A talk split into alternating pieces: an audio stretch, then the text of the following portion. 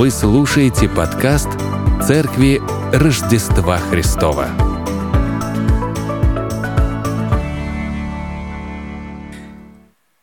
Всем добрый день, уважаемые граждане Царства Небесного и остальные граждане Российской Федерации. Также всем, не попавшим ни в одну из этих категорий, здравствуйте тоже. Желаю здравствовать и тех, кто нас смотрит сейчас в трансляции, в записи будет смотреть. Всем вам привет. Если э, запамятовали, то я вам напомню, да, как сказал Евгений, мы путешествуем по изучению послания в Рим, и мы уже давно перешагнули середину этой книги. Сегодня мы завершаем десятую главу. Вот. А это значит что? Это значит, что мы с вами 63% загрузили. Вот. Вы молодцы, дорогу осилит, как говорится, идущий, и мы с вами этот путь тоже преодолеем. Тем более, что нам по пути встречаются очень важные э, христианские моменты, аспекты, да, которые неплохо было бы не только слышать, что мы сейчас с вами делаем, да, но и применять в жизни. Прежде чем мы пойдем к нашему отрывку на сегодняшний день, это вторая половина нашей главы, которая, кстати, завершает ее, давайте вспомним, о чем мы говорили в начале этой самой десятой главы. Итак, Павел высказался несколько, высказал несколько неприятных для иудеев мыслей. Он говорил им истины, которые тяжело было им слышать и принимать. Говорил о праведности на деле, а не на словах, о том, что сердцем веруют к праведности, а устами исповедуют к спасению. Говорил он также им о том, что всякий верующий в Иисуса не постыдится, и а, всякий, кто призовет имя Господня, спасется. Вот а, основное как бы наполнение той части, да, и мы с вами переходим во вторую часть этой главы, и а, после вот прочтения вот этих вот тезисов, да, держите их в голове, Павел переходит к второй части, ее можно назвать часть, которая разрушает оправдание.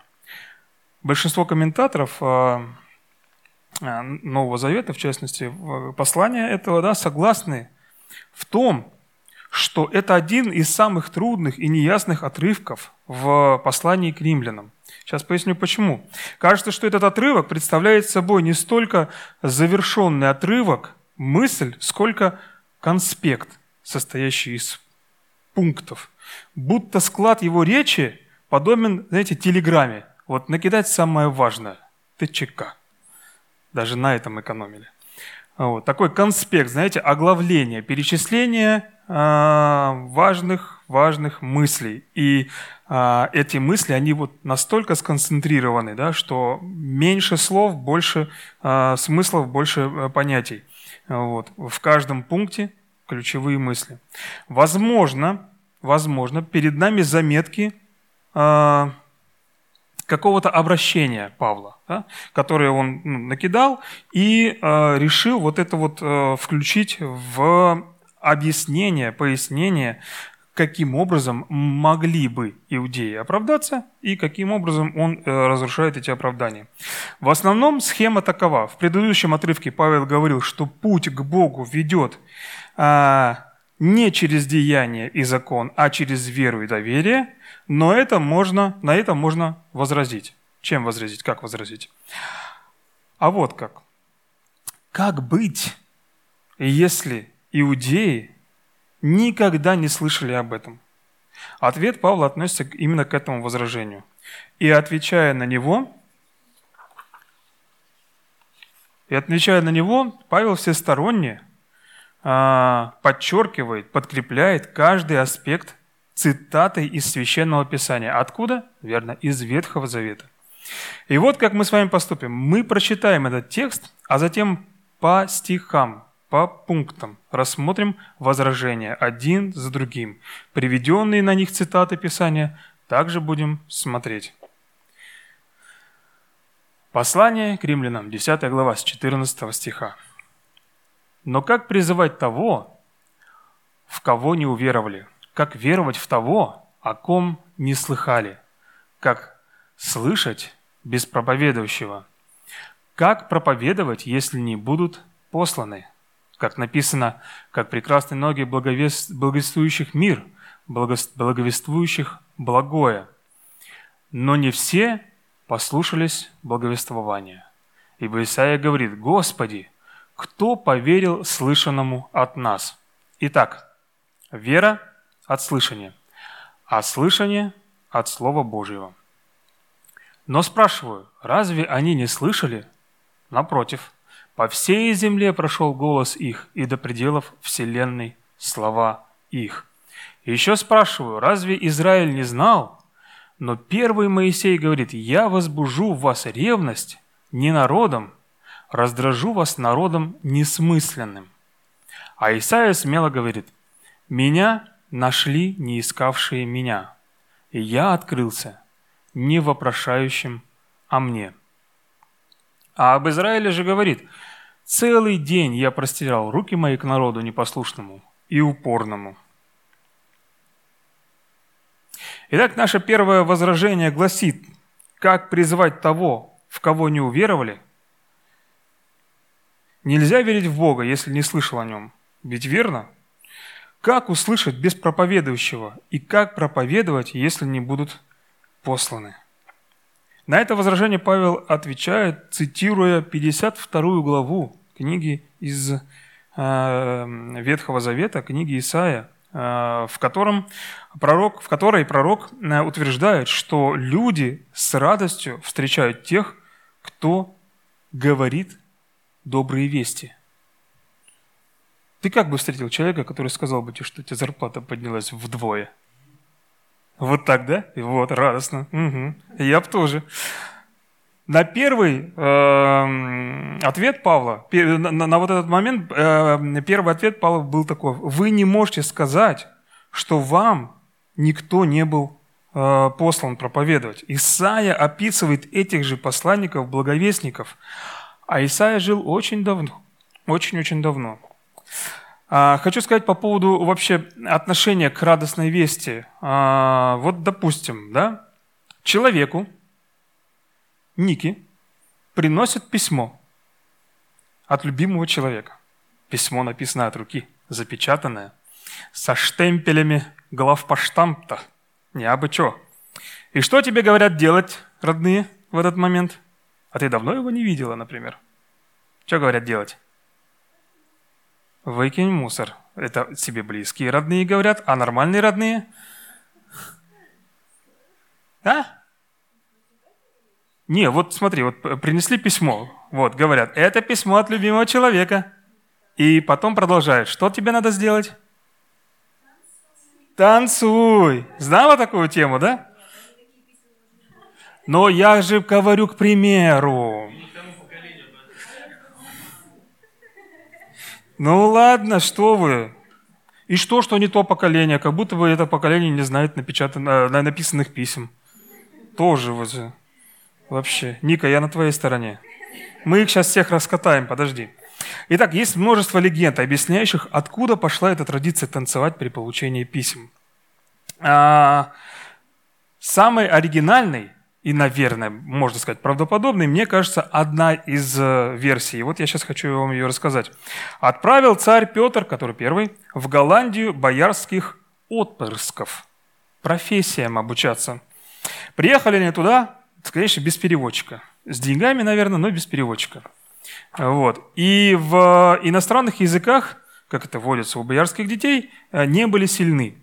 В первый же день надо было им передать царскую депешу местному вельможу. Дескать, вот эти вот господа приехали от меня, примите как родных и так далее.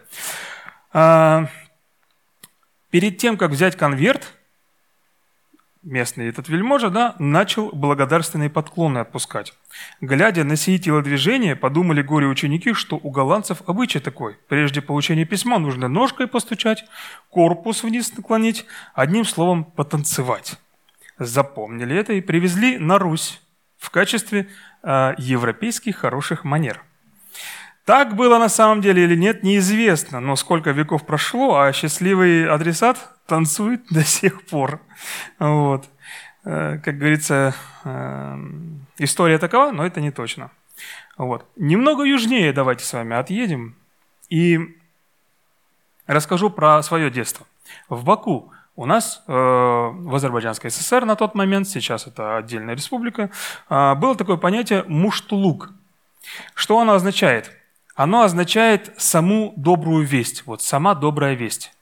Вот хорошее что-то, да, типа, а, а, прибежали и сказали, телефонов не было тогда, письма писали только такие, которые я тебе говорил, говорил а письмо долго идет, прибежали и сказали, родился ребенок, у, какая хорошая весть, да, или родственник выздоровел, да, вообще отлично, вот. И это муштулук, это слово, еще обозначало саму награду за добрую весть. А, кто-то сладостями одаривал восточными, да, кто-то приглашал к столу, даже порой звонкая монета появлялась в карманах такого благовестника.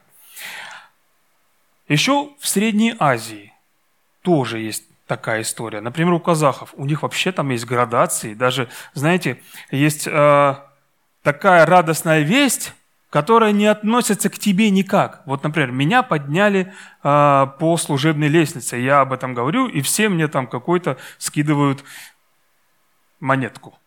Типа, классная весть, мне от этого хорошо, на тебе, чтобы тебе еще больше было, не знаю, с чем это связано. А, по одним версиям отогнать злых духов, по другим версиям благословить тебя еще больше, да, но суть такова, даже радостная весть, которая звучит не в твой адрес, не в твою пользу, воспринимается как общая радость, да, и ты хочешь что-то доброе сделать. Мы с вами дальше ползем по Средней Азии вниз, опускаемся, да, и приходим, наконец-таки, к Востоку, да, где люди, ну, совершенно по-другому относились к радостным, к благим вестям. И вот о чем Павел говорит. Вы, говорит, вот, ну, просто вы, люди, не то чтобы, знаете, э, были благодарны нам, или благодарны вплоть до одарения какого-то. Вы даже просто, ну, спасибо не сказали, да? даже не промолчали. Вы, наоборот, на эту благую весть оказали лютое сопротивление, оказали, э, как сказать, м- противоборство, противопоставление. И Евангелие о рожденном Спасителе для вас оказалось не радостной вестью, а ну, каким-то ужасом, ужасом. Итак, есть люди, которые слушаются о том, что их добрые намерения, советы... А, есть люди, которые сокрушаются, хотел сказать, слушают, сокрушаются о том, что их добрые намерения, добрые советы не воспринимаются людьми. Печальны они от этого, и эта мысль им невыносима. И они задаются вопросом, вот как же так? Хочется добра сделать, да? Говоришь что-то доброе, вот, ну, не свои пальцы в розетку, убьет током. Не делай того-то, э, случится того-то. А вот люди не таковы. Вот люди не таковы еще со времен основания мира. Не делай, точно сделай. Не, не, не влезай, точно влезут. Не, э, не трогай, точно вот это. Вот радостная весть, Христос родился, спасся, э, спастись можешь через Него. Нет, извини, до свидания, э, своя мысль у меня. И вот второе возражение, переходим, да, ко второму возражению.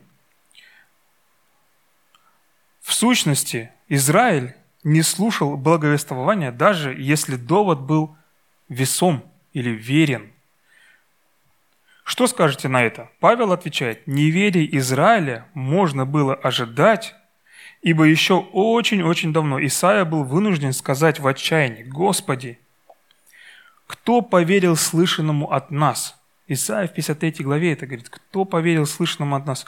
Верно, что Израиль не принял благовествование от Бога и в своем отказе шел к своему предназначению. О чем это нам говорит? О том, что история повторяется. История имеет свойство повторяться. Очень легко этот тезис доказать. Посмотрите на новости сегодняшнего дня. А, сопоставьте их с событиями столетней давности. Сопоставьте их с событиями 200, 500, тысячелетней давности. Вы, разумеется, разумеется, усмотрите параллели. Да что там новости там, про государство, про цивилизацию? Смотрите в рамках одного конкретного человека да, или в рамках одного, одной конкретной семьи. Зачастую повторяются действия, по которым можно характеризовать как события, предшествовавшие ему, и причины, так и самого субъекта или, если угодно, объекта этих событий. Павел ясно сказал, не все послушались, то есть непослушание. А Исаия ясно подтвердил неверие. Не поверили. Непослушание и неверие. Третье возражение является повторением первого. Но что, если я буду настаивать на том, что они никогда не имели возможности услышать о нем? На этот раз Павел цитирует 18-й псалом. «По всей земле проходит звук их, и до предела вселенной слова их». Ответ же его таков. Нет оснований утверждать, что у Израиля не было возможности слышать. Уж Израиль самый-самый осведомленный был а, вот в этом вопросе. Ибо в Писании ясно было сказано, что благословение Божье провозглашено всем на земле. Четвертое возражение. Что, если Израиль не понял благовествования? Все было сказано, все было прочитано, все было услышано, но не понял. Очевидно, что смысл следующий. Что, если послание было настолько трудно понять, что даже услышав, Израиль не смог понять его смысл? И вот здесь отрывок становится действительно трудным. Но ответ Павла звучит так. Израиль может и не понял, но язычники поняли. Понимаете? Израиль, знавший Господа, может быть и не понял в массе, в большинстве своем, но язычники очень хорошо поняли. Внимание, вопрос. Если язычники поняли, почему не поняли те, кто обладает большим знанием, большей верой? Это мой вопрос, который внутри звучит. Хочу его поселить вам.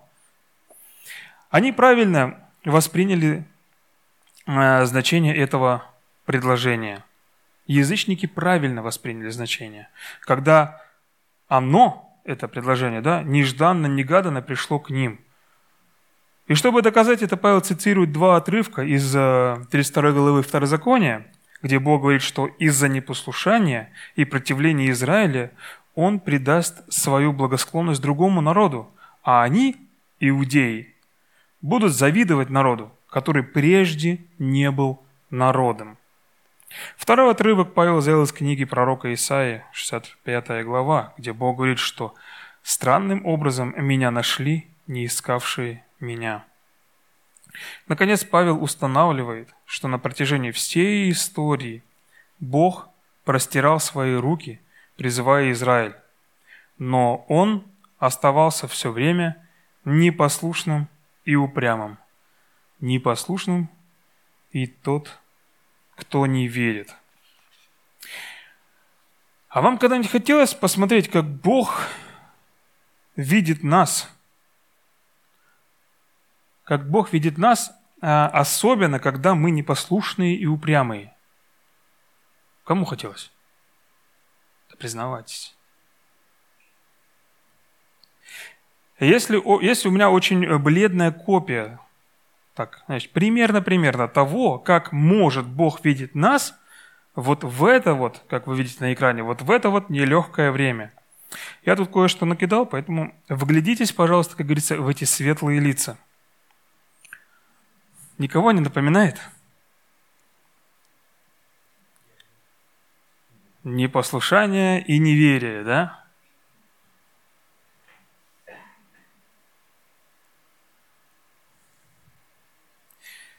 Скорее всего, больше чем уверен, Бог вот так смотрит, даже если вам очень-очень много лет, и вы такой себя считаете умным или умной, ну, скорее всего, в глазах Бога мы еще меньше.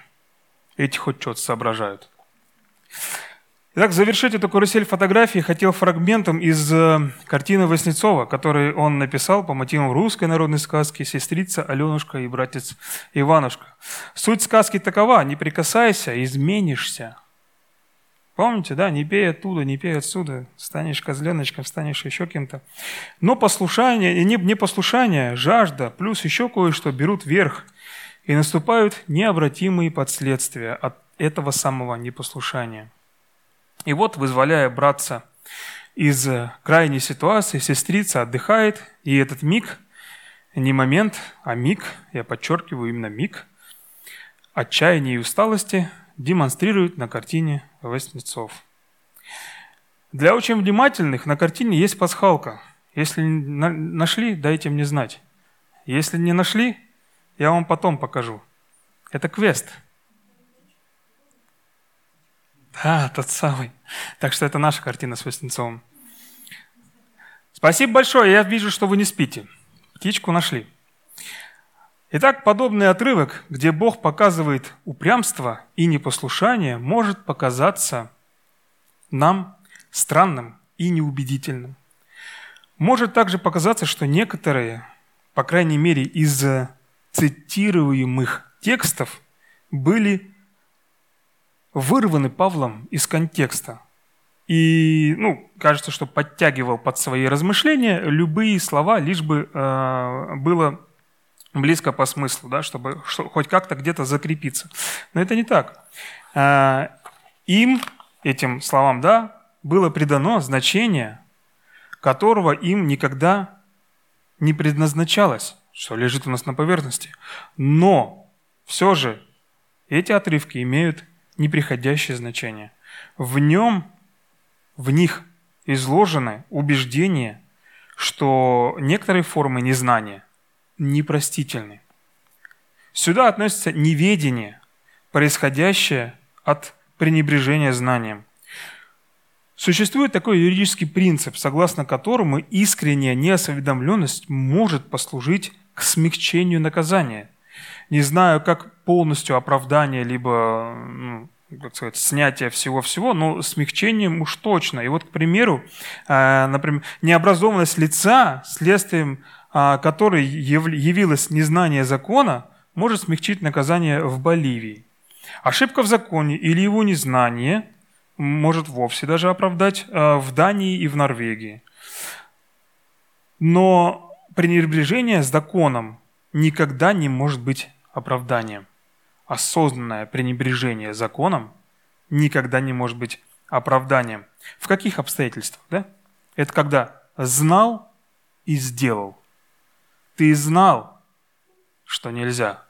Или знал, что так надо поступить, но сделал так, как захотел.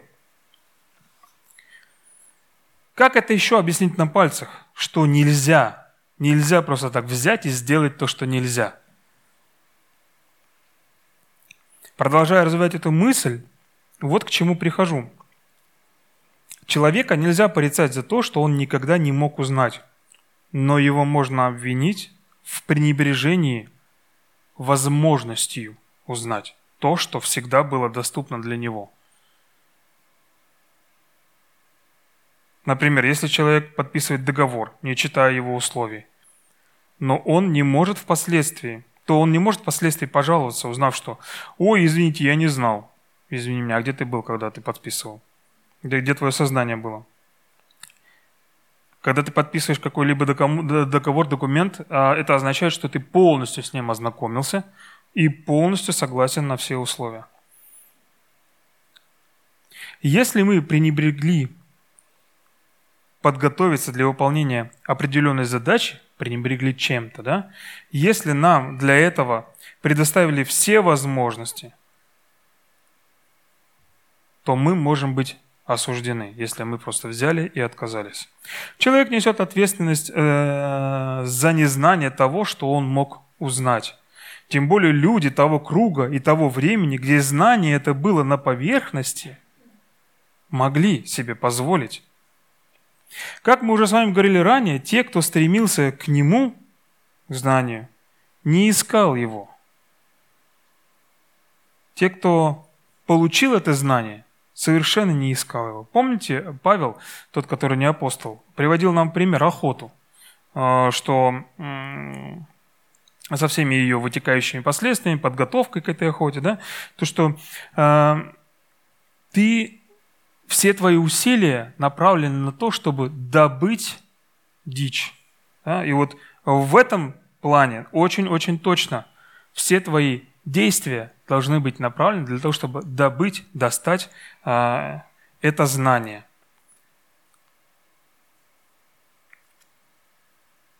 Отсюда есть еще один момент. Сюда мы сейчас э, можем отнести и неведение, исходящего из преднамеренной слепоты.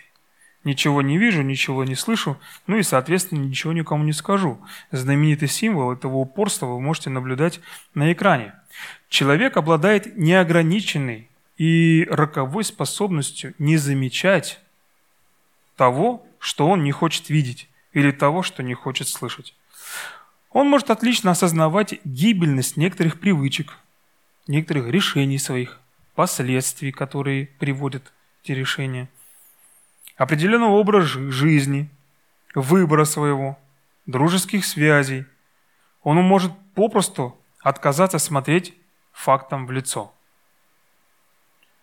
Умышленно закрывать глаза может иногда быть добродетелью, но чаще всего это безумие. Знаете, как бывает? Не знаешь и не хочешь знать. И это не пассивная такая вялотекущая скрытая агрессия, а активный труд по уклонению от знания.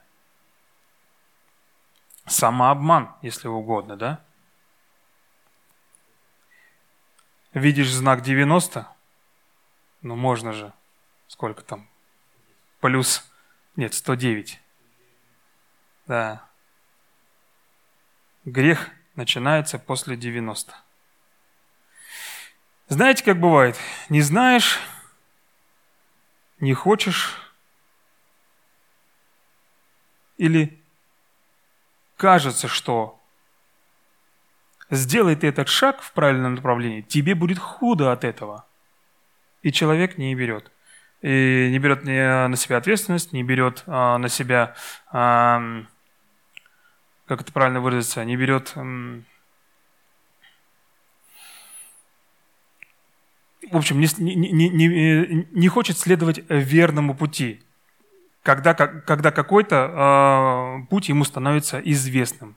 Например, вот да, наша э, благая весть об Иисусе Христе, которую апостол проповедовал своим собратьям. Или наоборот, не относящийся к теме, да, ну вот, знал, понимал, ощущал, может быть, даже верил, но затем наступает ситуация, не отвечающая мировоззрению. И все рушится. И человек терпит кораблекрушение в вере. Тоже, тоже воинствующее а, невежество против Евангелия, но уже другой взгляд, взгляд с другой стороны. Сюда еще относится неведение, являющееся по существу ложью.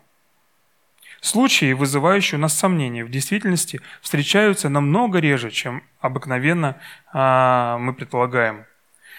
По существу лишь очень в редких случаях мы можем сказать, я бы никогда не подумал, что может так случиться.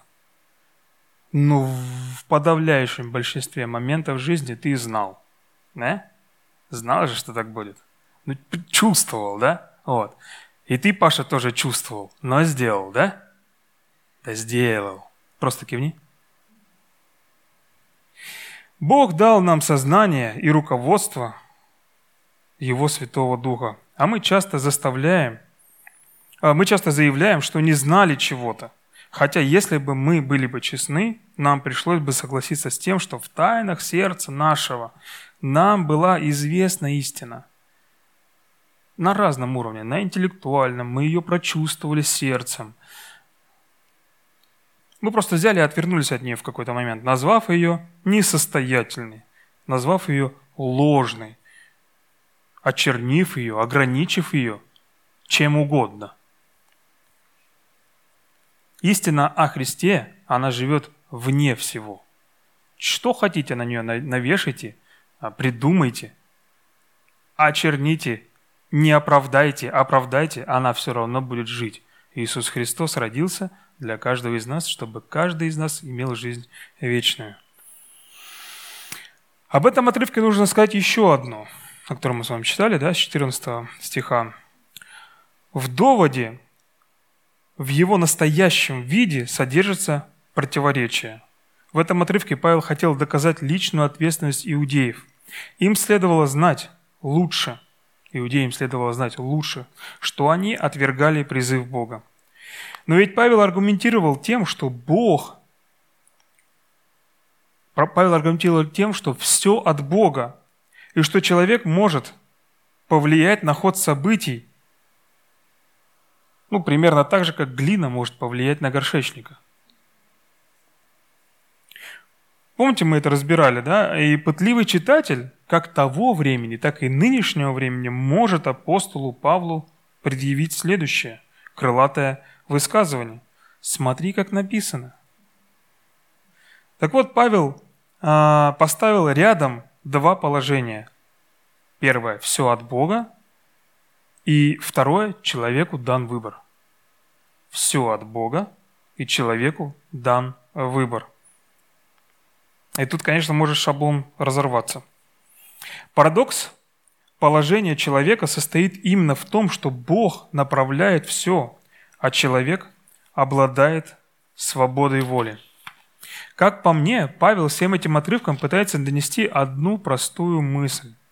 Вы отвергли не только весть о Спасителе, но и самого Спасителя.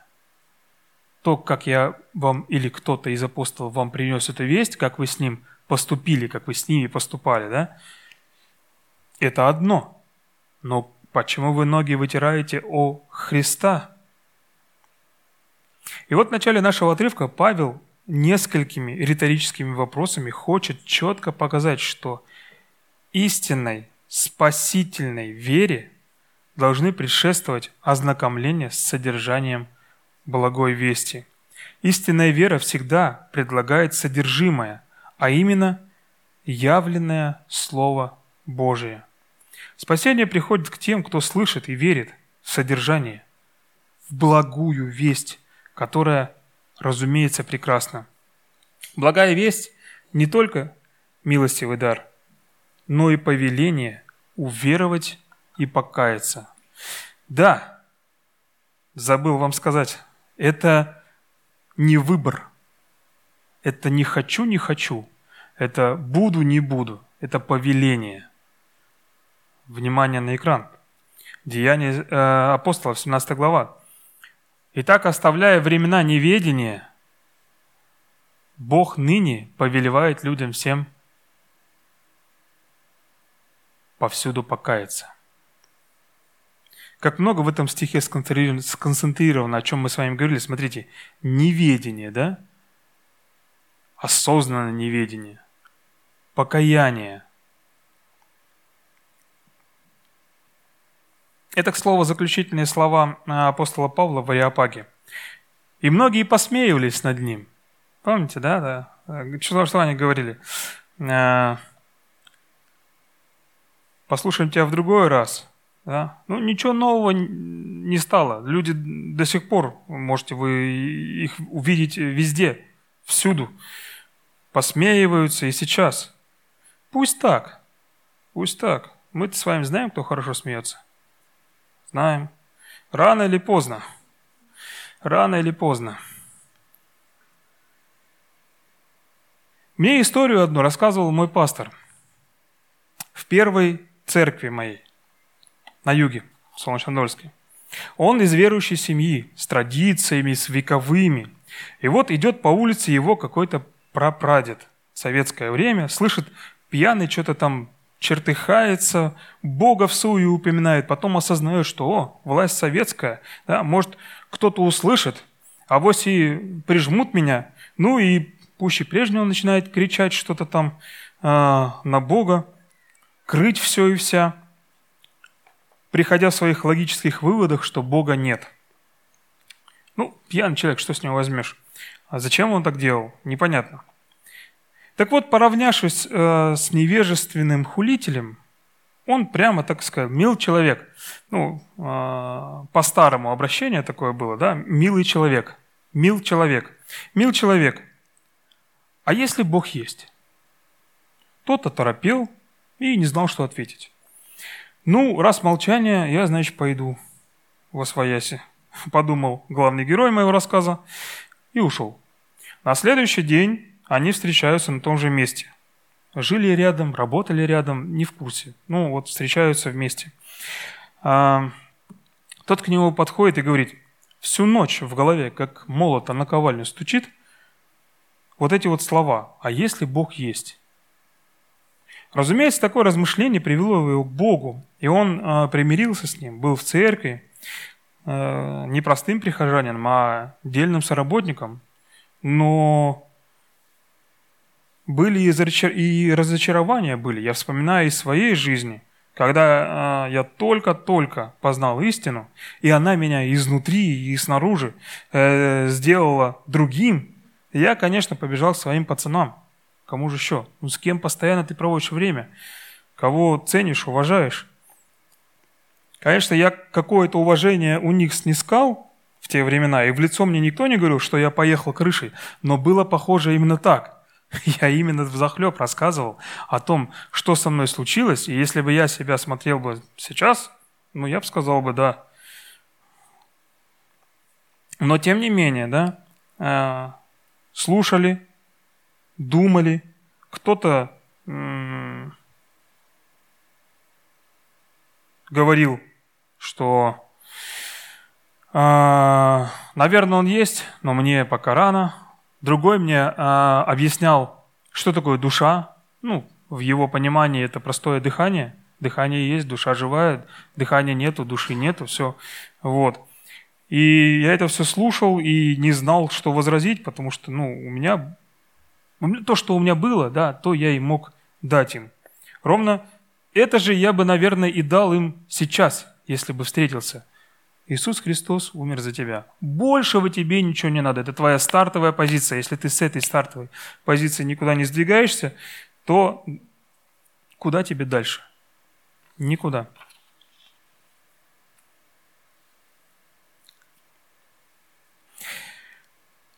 Как бы там ни было, эти люди слышали Евангелие, слышали его от меня. Бог есть, и Он работает.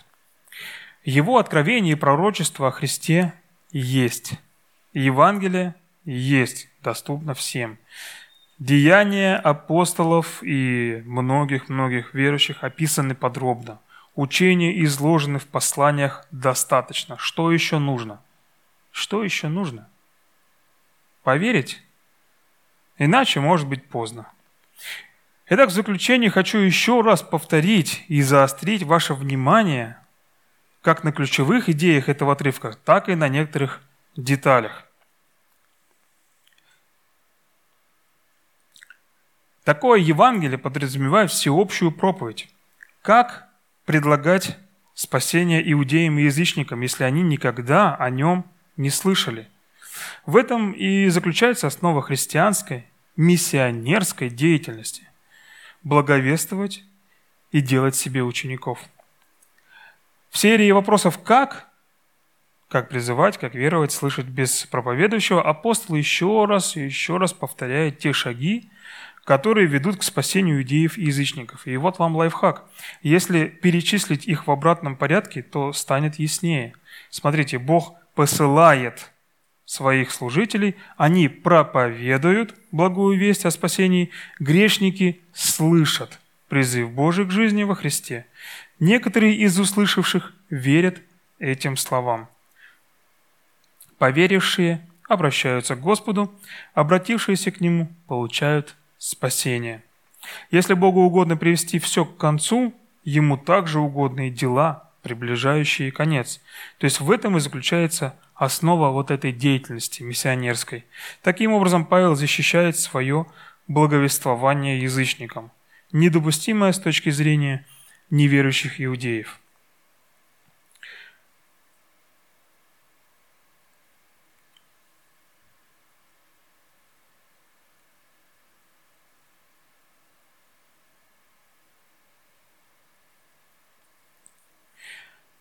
А как же относиться вот к этой вести, посланной Богом? Относиться к этому, как прекрасны ноги того, кто приносит весть о мире и о благих делах, пишет Исаия. Исаия пишет именно о Боге, именно о Нем. То есть о Иисусе Христе, о Мессии. Но в послании к римлянам единственное число заменено на множественное. Тогда благовествовал он, а средняя, а сегодня проповедь благой вести погибающему миру стала нашей обязанностью с вами. И не только обязанностью, но и привилегией. Но, сокрушается Павел, далеко не все израильтяне сокрушаются тоже. Э, слушают, слушают весть эм, о Боге тоже. И пророчество Исаии предсказывает это. Господи, он говорит, кто поверил слышанному от нас? И сама постановка вопроса такая подразумевает ответ. Немногие. Мало кто откликнулся на провозглашение первого Мессии. Увы, мало.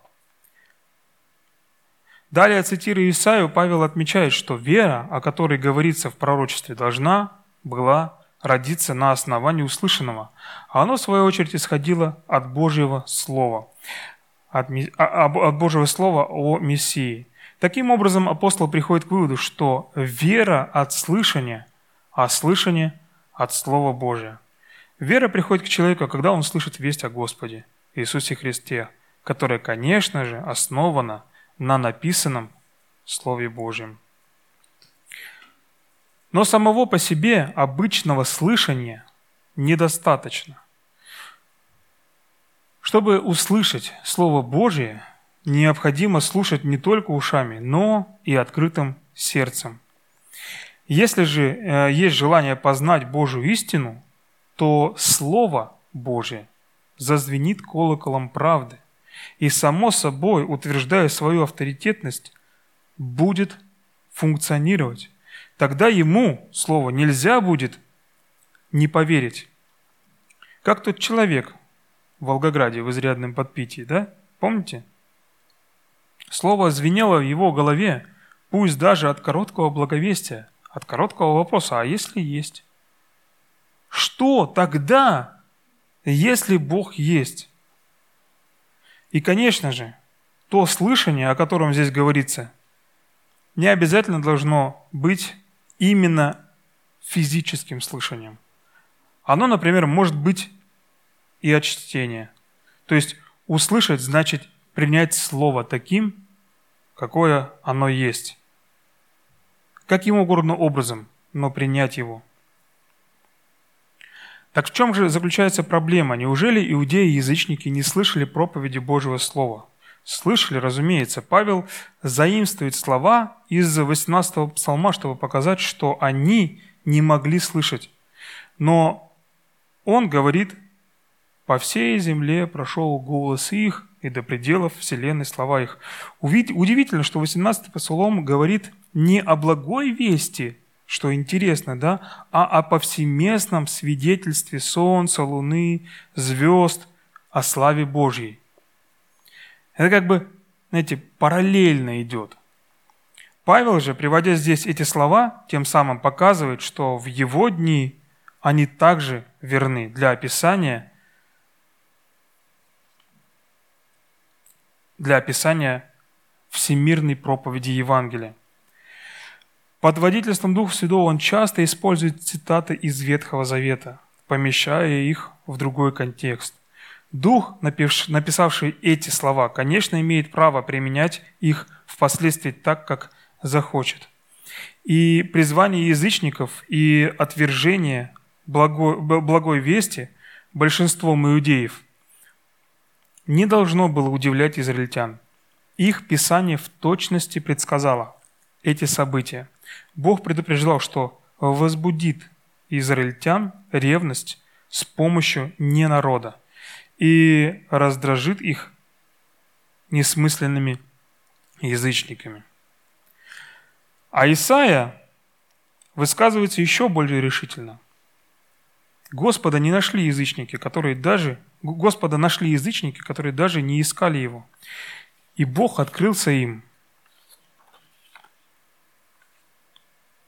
Они даже не пытались узнать ничего о нем, но Бог открылся им. Итак, в целом язычники, удовлетворенные своими идолами, даже и не стремились к Богу. У них все нормально было. Знаете, им даже не надо было это. Но когда они услышали благую весть, многие из них действительно откликнулись. Крепко задумались над своей жизнью и откликнулись. Это же первоначально предназначалось и ожидалось от народа израильского. И именно ему пришла эта благая весть, но, увы, мимо. Другими словами, язычников обратилось гораздо, кратно больше, чем иудеев –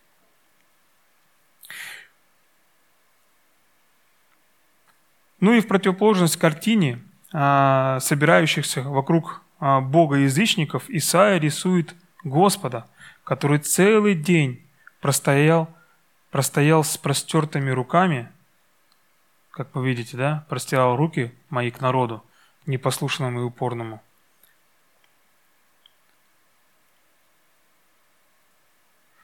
Но встретил от него лишь непослушание и упрямый отказ. Непослушание и упрямство.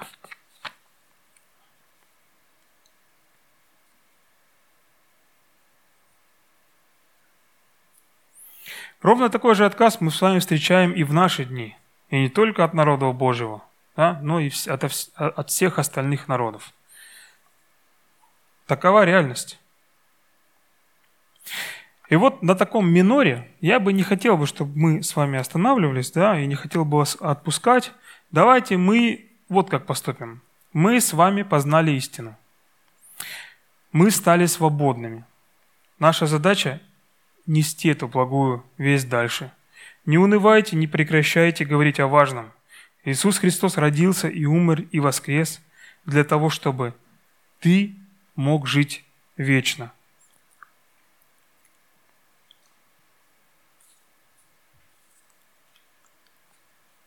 Готовьтесь. Возможно, будет много чего разного сказано вам. И Павлу в Ариапаге много что было сказано. И смеялись над ним. И вне Ариапага прилетало ему очень-очень сильно. Он описывал, как ему было больно.